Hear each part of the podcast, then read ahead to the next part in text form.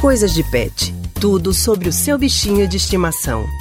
Na coluna Coisas de Pet de hoje, vamos falar sobre férias e viagens com o bichinho de estimação. Estou aqui com a nossa colunista Priscila Miranda. Seja muito bem-vinda, Priscila. Oi, Haldney. Muito obrigada e boa tarde para você. Boa tarde, Pri. Está chegando o mês de julho, período de férias para muita gente, e algumas pessoas têm vontade de levar o pet na viagem.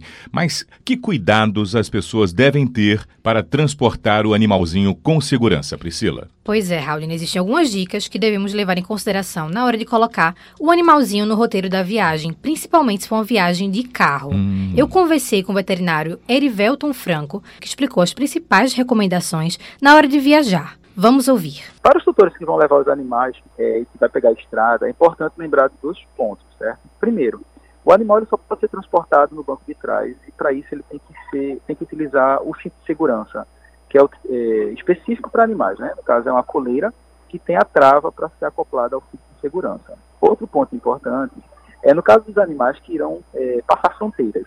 Então, algumas fronteiras eh, solicitam a expressão da carteira de vacinação dos animais. Então, é importante levar a carteira de vacinação desse animal. E, obviamente, esse animal deve estar vacinado, porque como ele vai para uma outra região, eh, para que evite ele, ele trazer né, doenças, ele vir a se contaminar nessas regiões.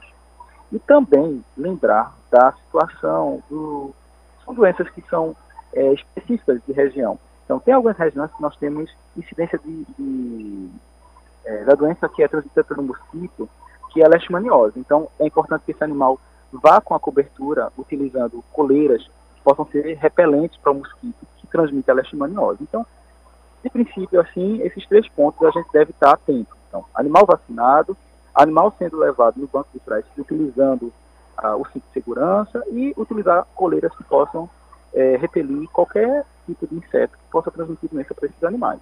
E quem não pode levar o animal na viagem, o que deve fazer para deixar o pet em segurança dentro de casa?